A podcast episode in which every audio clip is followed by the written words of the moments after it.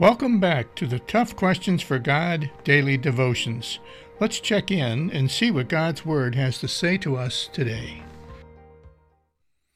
In the book of Psalms, chapter 25, with verse 16 and 17, it reminds us that in God we have one of the one of the most tremendous promises that I could I can ever imagine.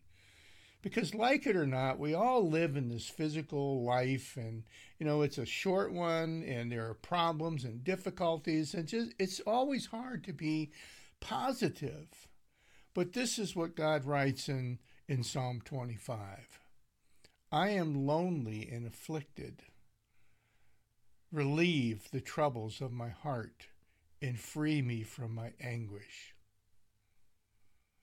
You know, the writer of that song gives us this prayer, a prayer that I think many of us can relate to.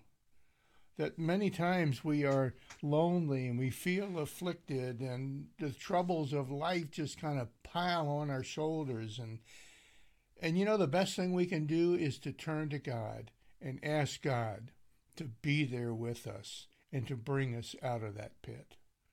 Friends, if that's where you are today, turn to God if you have a loved one or a friend in your life that you know is struggling tell them ask them lead them hold their hand pray with them but in all ways turn to god.